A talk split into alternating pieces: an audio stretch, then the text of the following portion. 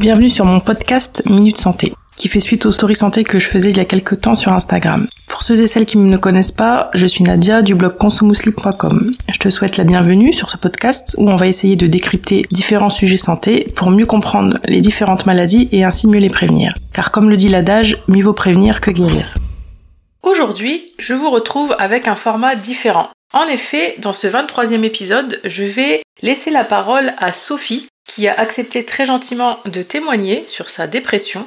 Cette série de témoignages, en plus des épisodes vous décrivant les différentes maladies, permettra de vous sensibiliser sur différentes maladies sous un autre angle, c'est-à-dire du point de vue des malades ou anciens malades eux-mêmes.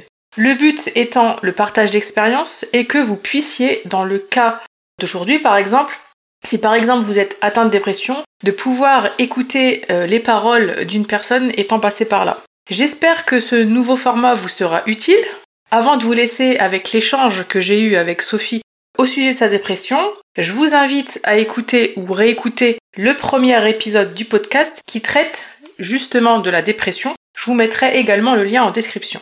Si vous souhaitez soutenir le podcast totalement gratuitement, n'hésitez pas à le noter sur Apple Podcast, à laisser un commentaire sur votre plateforme d'écoute préférée ou sur YouTube, et je vous invite également à vous abonner à ma lettre santé pour ne rater aucun épisode. Le lien pour s'inscrire est dans la description. Donc je vous souhaite une bonne écoute et je vous laisse avec l'échange que j'ai eu avec Sophie. Bienvenue Sophie sur le podcast euh, Minute Santé. Je te remercie tout d'abord d'avoir euh, accepté de témoigner car je sais que c'est pas forcément toujours euh, chose facile. Bah merci beaucoup à toi de me recevoir et bah, on va essayer de le faire au mieux. Pour commencer, est-ce que tu pourrais te présenter aux auditeurs et aux auditrices? Euh, Oui, moi je m'appelle euh, donc Sophie. Euh, je suis assistante sociale de formation. Actuellement, je suis au chômage et j'ai repris des études sur la naturopathie et la médecine prophétique. Et je suis convertie à l'islam depuis trois ans. Du coup, aujourd'hui, tu es là dans le podcast pour nous parler de ta dépression. Il existe bien entendu différents types de dépression. Au final, on pourrait dire que chaque personne fait entre guillemets sa dépression. Est-ce que justement, pour commencer, tu euh, tu pourrais nous en dire un peu plus sur sur euh, ta dépression, nous la situer un peu dans le temps, dans la durée, etc. pour que tout le monde puisse avoir quelques repères? Euh, oui, alors je pense que j'en ai fait plusieurs et euh, bah, au fur et à mesure du temps, on, on, apprend aussi à se découvrir et à comprendre à comprendre et à faire un travail sur soi pour comprendre euh, quels sont les, éléments déclencheurs euh, de la dépression. Alors il n'y a pas si longtemps que ça, je pense que j'étais dans un état de déprime, mais j'ai pas été diagnostiquée euh, en dépression, donc je me permettrai pas de mettre le terme dépression, mais en tout cas tous les symptômes étaient présents. et là j'en sors doucement, mais sûrement. D'accord. Donc là récemment tu parles d'une déprime. Mais est-ce que tu as, parce que tu dis que tu as fait plusieurs épisodes, que c'est pas forcément la première fois, est-ce que tu as déjà eu une dépression qui a été diagnostiquée euh, par un médecin ou autre? Alors, il me semble, mais il y a quand même avec un, psychologue, mais il y a quand j'étais beaucoup plus jeune, il y a quelques années déjà. D'accord. Et euh, justement, du coup, c'est peut-être cette expérience quand tu étais plus jeune qui t'a permis comprendre que les, autres fois, quand ça arrivait, c'était peut-être une dépression ou une déprime, notamment parce que enfin, les personnes atteintes de dépression, elles sont parfois dans le déni. Des fois, c'est l'entourage en fait qui, qui fait la remarque que qu'il y a un changement au niveau de l'humeur ou au niveau du comportement. Et toi, dans ton cas, comment t'as pu savoir en fait que c'était une dépression ou une déprime? Est-ce que tu le sens dès le début ou euh, ou est-ce qu'à chaque fois ça met du temps pour toi pour comprendre que t'es dans dans un état dépressif? Alors je pense que le déni il revient. Alors je pense après c'est je pense que toutes les dépressions elles, viennent d'une cause. Enfin toutes les maladies elles ont elles ont une cause et une guérison pour ma part. Enfin je pense. Donc forcément pour moi il y a un élément déclencheur. Mais c'est vrai qu'il y a la phase de déni qui peut être euh, plus ou moins longue selon les personnes et selon l'acceptation.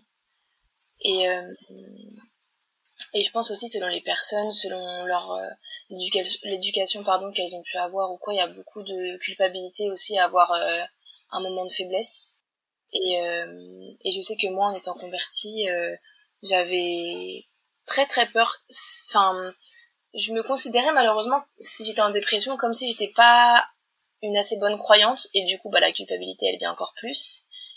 Et, et moi, c'est vraiment en apprenant, en apprenant de, l'islam et de tout ce que, tout ce que, tout ce que la science islamique peut dire sur la dépression et sur, et sur, sur le fait que bah le shaitan il aime beaucoup beaucoup les états de grandes difficultés comme ça donc il fera en sorte de te mettre beaucoup de was-was et que et de faire en sorte bah, de de te maintenir dans cette dans ce mal-être.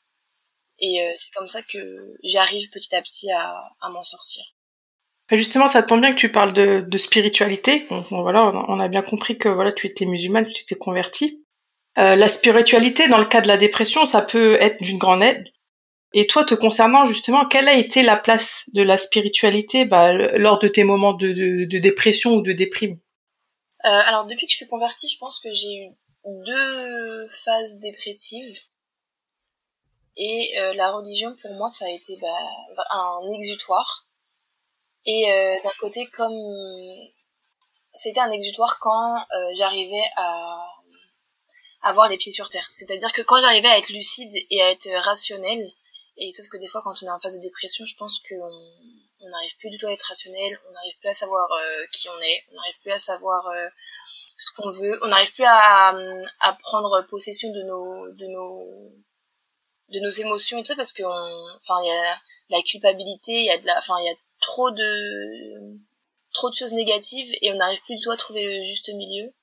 Donc euh, je pense que pour les personnes qui peuvent être de confession musulmane et et atteint par cette maladie, qui est pour moi comme une maladie psychologique, se maintenir, euh, bah, garder cette euh, la régularité de la religion, c'est même si on se sent euh, plus euh, plus légitime de y arriver parce qu'on est tellement mal qu'on se dit mais enfin Dieu va m'en vouloir de ne pas d'être aussi mal et alors que que je suis musulmane et tout ça. Mais je pense que vraiment c'est la persévérance, la patience et que vraiment la régularité dans la pratique de la religion, euh, elle est vraiment, c'est vraiment très très important. D'accord, ça permet d'avoir une sorte de contact euh, avec la réalité, mais aussi d'avoir une sorte de routine euh, régulière, parce que souvent, quand on est, on est en dépression, on se laisse glisser, on fait plus rien. Donc là, ça permet d'avoir un semblant de, de, routine et de faire des choses en fait dans son quotidien. C'est ça. Et quand on conscientise bah, qu'on le fait pour le créateur, c'est ça soulage alors après, comme, comme tu disais, je pense qu'il y a différentes formes de dépression. Euh, moi, les éléments déclencheurs, c'est souvent euh, de l'abandon, de la trahison, euh, des, des choses reliées à, à, tout ce qui est l'amour et d'un côté, donc, du coup, la solitude aussi. Après, je pense qu'effectivement, ça dépend de, de chaque de chaque élément déclencheur de, de la dépression. En tout cas, pour ma part, c'était à chaque fois celle-ci. Et c'est vrai que réussir à placer la, la relation au divin avant toute chose, ça aide à se relever euh, plus vite. Enfin, ouais. Ouais, de se dire que voilà, cette relation, elle sera jamais interrompue, contrairement aux relations qu'on peut avoir avec euh, certains, certaines personnes. Oui, c'est ça, que ce soit de l'ordre familial, euh, amical, amoureux, enfin peu importe, mais en tout cas, je pense que si on arrive vraiment à garder cette, cette relation avec le divin au milieu de toute notre vie, de toute notre existence, alors ça n'empêche qu'on sera éprouvé bien évidemment parce que c'est le c'est la vie du, du croyant mais euh, mais en tout cas ça aide à se dire qu'il y aura une, une issue favorable.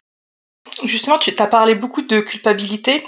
C'est un, un, mot qui est revenu, euh, qui est revenu, les symptômes négatifs, etc.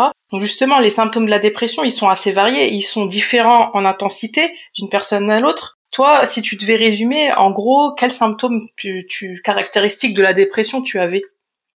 Euh, j'avais beaucoup de je me réveillais alors ça dépend des différentes dépressions mais pour la dernière que j'ai eue c'était beaucoup de je me réveillais beaucoup la nuit euh, vraiment en sursaut euh, problème de sommeil plus fin du tout du tout du tout plus envie de m'occuper de moi en fait. Comme si j'étais vraiment l'ombre de moi-même. Je n'avais plus envie de prendre soin de moi euh, je n'avais plus du tout envie de de m'habiller de me lever le matin. Enfin le matin c'était vraiment très très compliqué. Mmh. ça te demandait un effort euh, supplémentaire de faire tout ça. Exactement. Exactement. Alors à part quand tu... Enfin, et c'est pareil, du coup, quand on a notre relation au, au divin qui est présent et qu'on on se réveille à la prière du matin, c'est plus facile parce qu'on se lève pour euh, un but qui est qui sera éternel, enfin qui est toute notre vie. Mais euh, mais parfois, des fois, bah, quand tu peux ne pas être euh, assis dans ta prière du matin notamment, ou pas dans tes prières du tout d'ailleurs, euh, que Dieu nous en préserve, mais c'est c'est difficile de trouver un objectif et un but parce qu'on on voit tout dans le négatif en fait.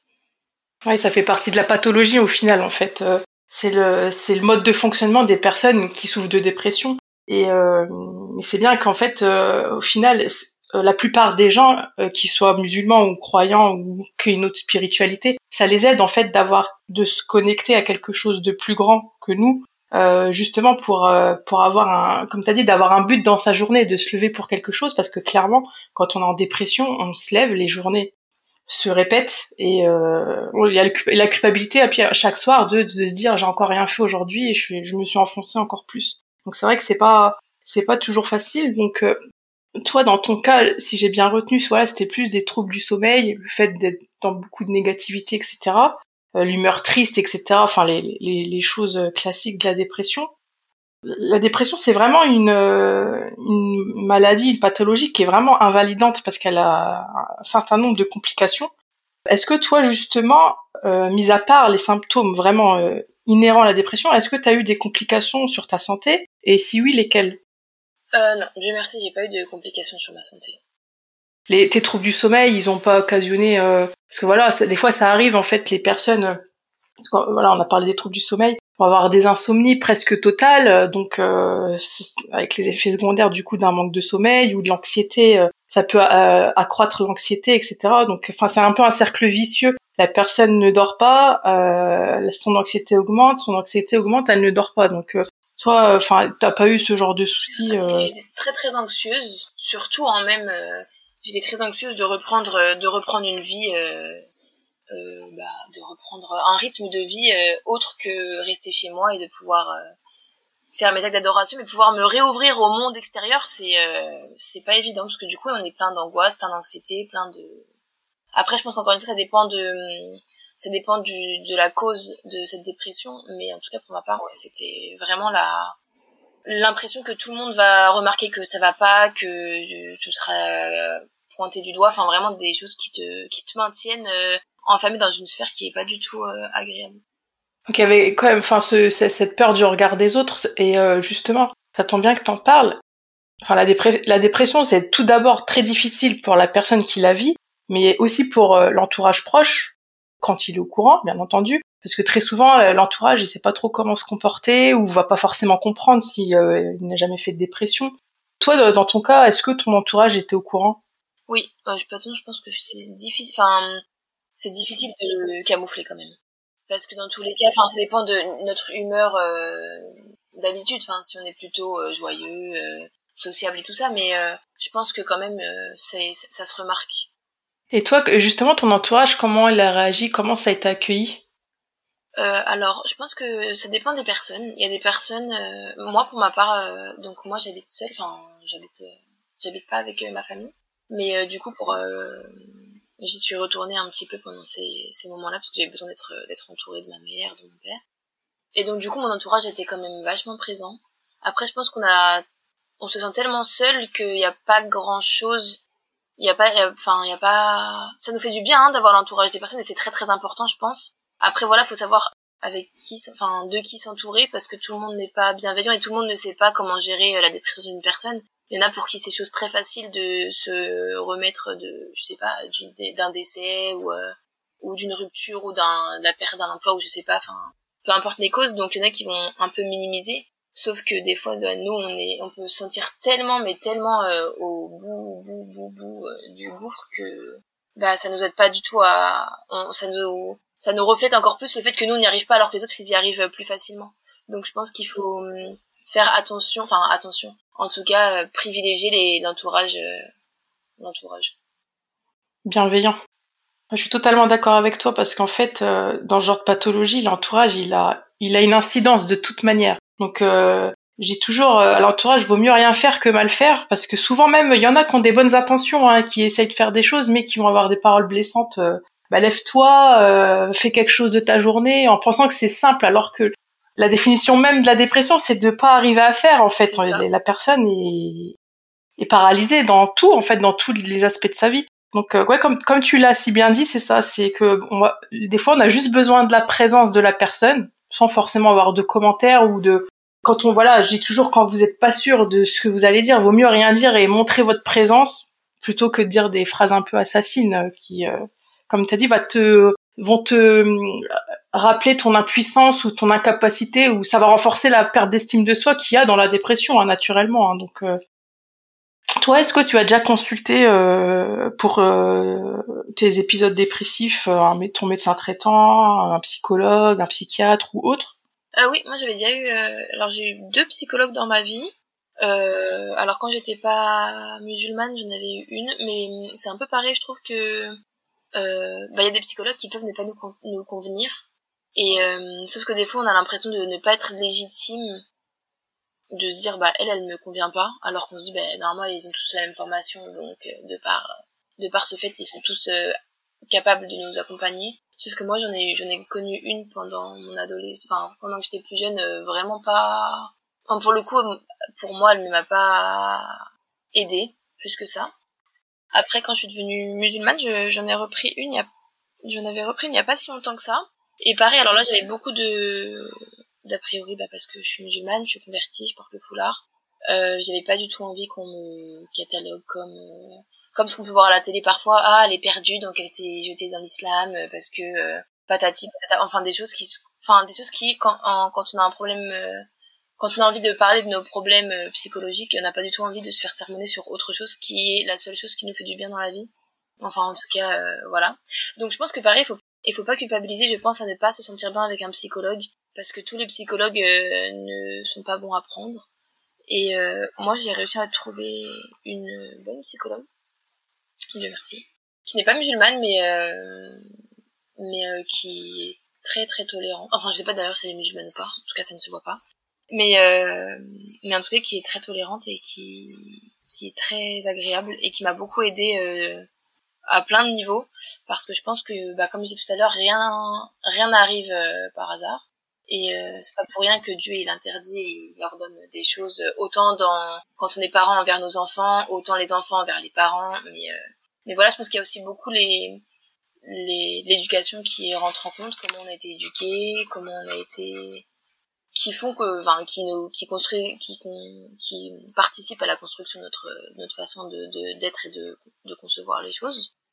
Et euh, et je pense que ça souvent c'est à prendre en compte je voulais rebondir sur ce que tu as dit tout à l'heure puis que tu as si bien corrigé après en disant que voilà dans ton adolescence tu avais consulté une première psychologue qui ne te correspondait pas mais que tu te sentais pas légitime de remettre en cause euh, bah, sa légitimité justement et qu'après à l'âge adulte par contre euh, tu t'as pas hésité à changer de psychologue et à te dire que voilà, c'est t'as ce droit-là de, euh, de de choisir en fait ta psychologue. Et justement, je voulais juste rebondir sur ça pour les personnes qui sont atteintes de dépression ou d'autres problèmes psychologiques qui vont écouter ce podcast, c'est de dire qu'en fait, vous, vous, vous avez la légitimité de remettre en question, parce que là, vous n'allez pas remettre en question les compétences euh, du soignant, parce que ça, oui, clairement, vous pouvez pas savoir. Mais en fait, des fois, même si le soignant en face, il a les capacités professionnelles pour prendre en charge une personne, il y a aussi beaucoup de feeling dans dans une relation entre un soignant et un soigné. Donc si ça passe pas, il faut pas se forcer, il faut chercher quelqu'un d'autre. Il y a plein de professionnels, il faut essayer jusqu'à trouver celui avec lequel ou euh, laquelle vous serez euh, à l'aise. Parce que surtout dans ce genre de problème, il faut vraiment être à l'aise, sinon la, prise en charge, elle va servir à rien. C'est ça. Mais je pense que je peux rajouter juste une chose, pardon, mais quand on est en état de dépression, réussir à avoir euh, le, les pieds sur terre pour se dire punaise mais celle-ci elle, elle ne me correspond pas, c'est mission impossible. C'est tellement difficile de, de, de faire nos choix quand on est dans ces états-là, c'est tellement difficile de faire des choix pour nous, pour notre bien-être et parce qu'on s'est tellement oublié, on s'est tellement effacé, on a tellement euh, bafoué nos sentiments, nos émotions et tout ça que du coup on n'est même pas capable de se rendre compte ce qui est bien et ce qui est pas bien pour nous en fait. Il y a aussi la capacité de prendre des décisions qui fait partie de la dépression aussi. Euh, le fait d'être un peu en mode passif. Après, tu as aussi précisé que voilà, ta psychologue était pas musulmane. Parce que moi, enfin, dans ma pratique, j'ai souvent des quand des musulmanes euh, qui ont un problème euh, de santé euh, psychique, elles vont souvent demander les coordonnées d'une psychologue musulmane justement par rapport à cette problématique. Dont toi tu relevais par rapport à ta conversion et que tu as peur d'être jugé par rapport à ça.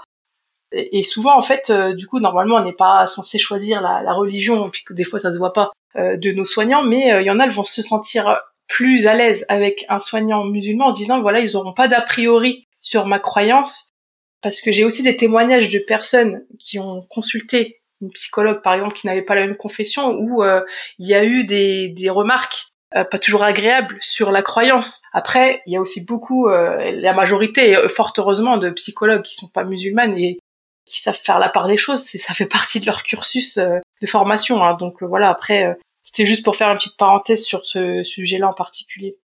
Euh, et du coup, la psychologue qui te suit ou qui te suivait à l'époque, est-ce que c'est elle qui a posé euh, le diagnostic ou pas? Pour me dire l'état dépressif, oui, mais déjà en fait, elle... en fait, quand une personne dépressive, elle prend l'initiative d'aller voir une psychologue ou en tout cas d'avoir un, un, suivi thérapeutique, bah déjà c'est qu'il y a une prise de volonté qui est déjà le début en fait de la, la guérison, si je peux alors même si ça peut prendre du temps encore, hein, mais en tout cas le, le processus il est déjà lancé pour euh, commencer à aller mieux. Donc moi quand je suis arrivée, oui, elle m'a dit que j'avais un, un, état très dépressif et euh, et qu'à l'envers moi j'avais un narcissisme à l'envers. En fait, euh, faut pas être trop narcissique, mais faut pas non plus ne pas en avoir du tout en fait. Euh, quitte à s'oublier. Pas d'estime de toi. Exactement. Donc comme l'orgueil, l'orgueil c'est pas bien d'avoir d'être orgueilleux, mais de de ne rien avoir du tout. Enfin du coup tu tu ne te considères même plus en fait faut toujours un juste milieu. Ah non, là, l'islam nous enseigne qu'il faut toujours un juste milieu. C'est ça, dans toute chose.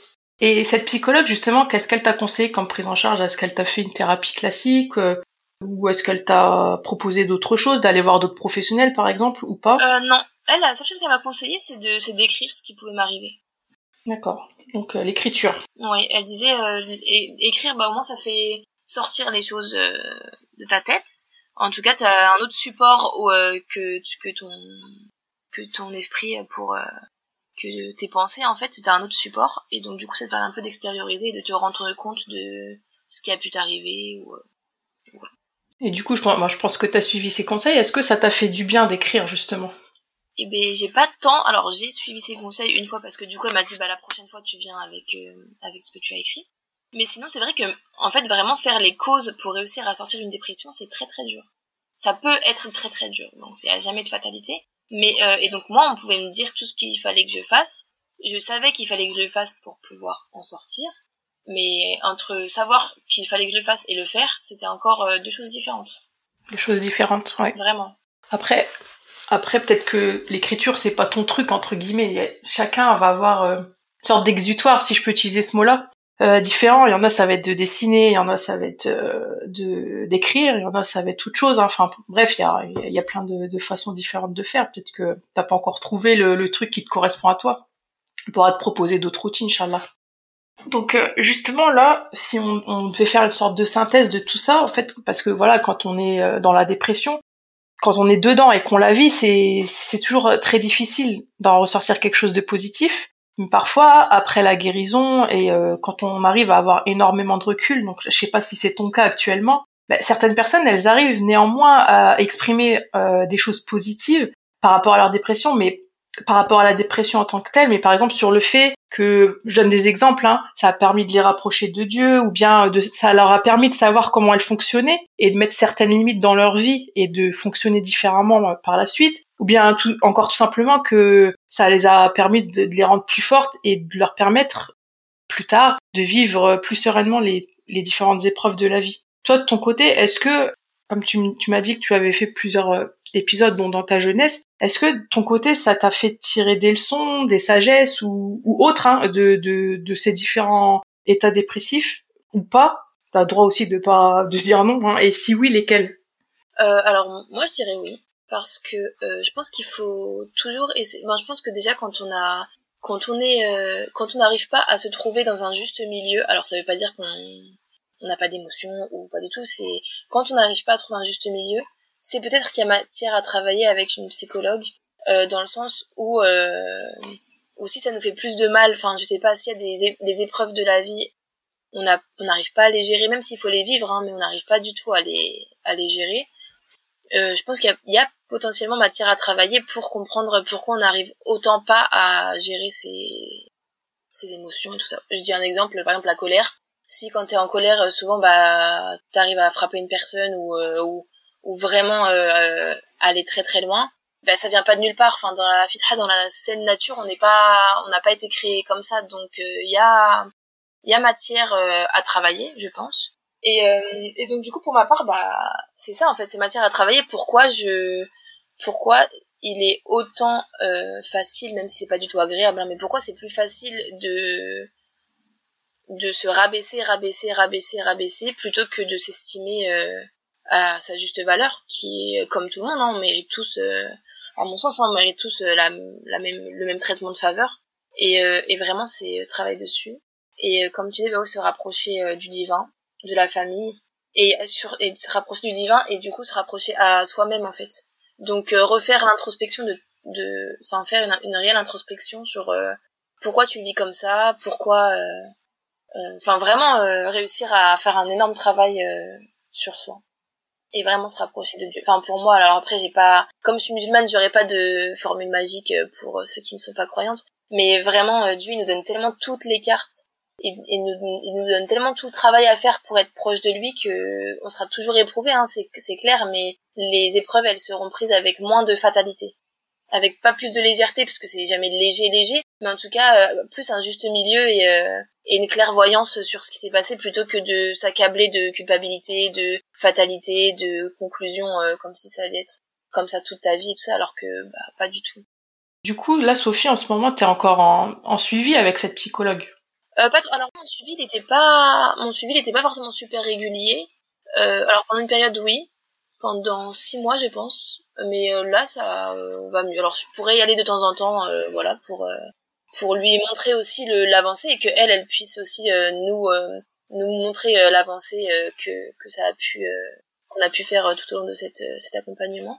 Mais sinon, voilà, je, je sens plus le besoin d'y aller en tout cas. Donc actuellement, tu te sens tu te sens mieux et oui euh, et au niveau de ton estime de soi, actuellement, comment tu te situes? Tu penses euh, être bien, encore avoir des efforts à faire euh? euh je, bah, je pense qu'à ce niveau-là, on a toujours des efforts à faire parce que c'est jamais quelque chose de statique.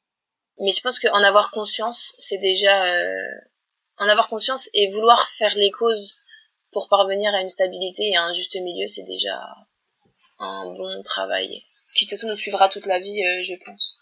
C'est ça, c'est le premier pas d'un long chemin. Exactement. Toi qui, bah, du coup, qui, qui est concerné par la dépression, qui est déjà passé par là, qu'est-ce que tu aimerais dire aux autres personnes qui souffrent de dépression, qui écouteraient ce podcast, et euh, mais aussi à leur entourage?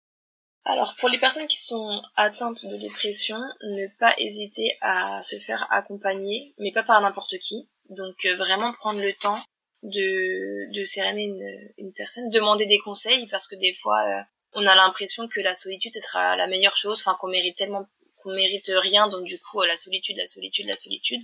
Alors pourquoi pas Peut-être qu'il y en a qui arrivent à, se relever euh, comme ça, mais en tout cas se faire accompagner, c'est c'est alors euh, je dirais pas primordial, mais en tout cas euh, c'est ça peut être nécessaire de pas hésiter à en parler, de pas le prendre comme une fatalité. Et, euh, et vraiment, si c'est des épisodes qui sont répétitifs, vraiment, je pense que l'accompagnement c'est bien pour ne pas ressombrer dans ce genre d'idées euh, bah, pas agréables.